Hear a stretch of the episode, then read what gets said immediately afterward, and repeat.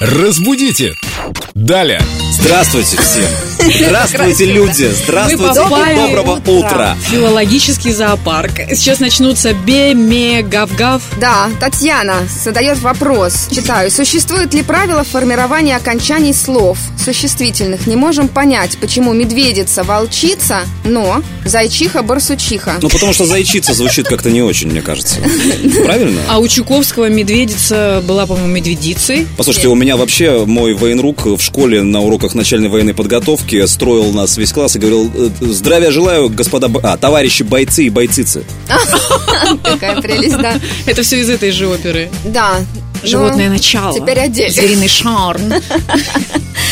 Татьяна, во-первых, э, вот то, о чем вы спрашиваете, это не окончание. Это Суффикс. Аффиксы. А, даже аффикс. А что Э, такое?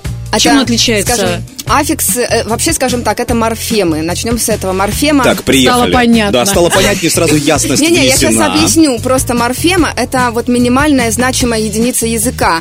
Морфема в данном случае у нас это суффикс. Суффикс – это морфема. Э, Без него обойтись можно? Подождите, почему значимое? Потому что оно несет вот это значение половой принадлежности. Да, мы говорим, что это именно волчица, а не волк. Женщиница. Да. Вот откуда идет значение. Но логики, почему вот одни слова образуются так, а другие этак, нету.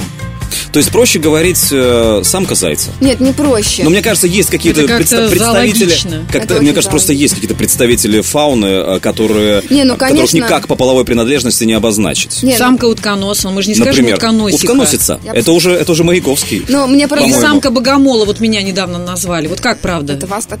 Да. Кого вы, Посмели? кого вы Это вас умудрились богомолка э, нас- употребить внутрь?